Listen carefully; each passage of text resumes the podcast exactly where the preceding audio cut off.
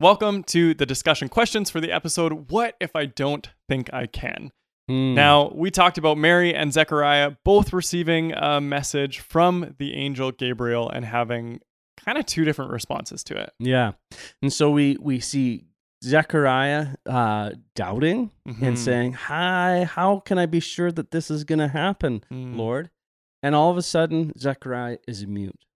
Mary asks a question when she is promised a baby uh, through virgin uh, a virgin conception, and saying, "Hey, uh, how I'm a virgin? How can I how can I be sure that this is going to happen?"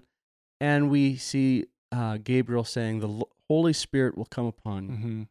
And so we see this carrying out, and these calls on these people's lives Mhm. have really ch- adjusted and changed. And they were not really asked if this was good for them. They Yeah. were just told that this was going to happen. The, the call and the shift in their identity was ha- handed to them basically by the angel Gabriel, and their responses were, were different, and we'll continue reading as we go. But let's jump into our questions. All right.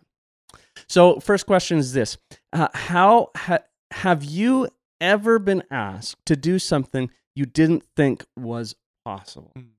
Hit pause and share. Our second question is why do you think people struggle with not knowing the whole plan? What emotions come to mind for yourself? Hit pause and discuss. And question three Who do you turn to for wisdom about your journey with God? Who do you turn to for wisdom about your journey with God? Hit pause and share.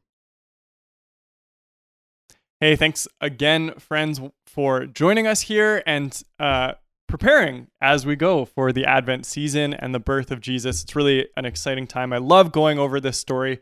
We've done it a few times, and every time there's always something new to learn. What's amazing is Jesus Christ is still alive today, and there is nothing more Mm. important than a growing relationship with Him.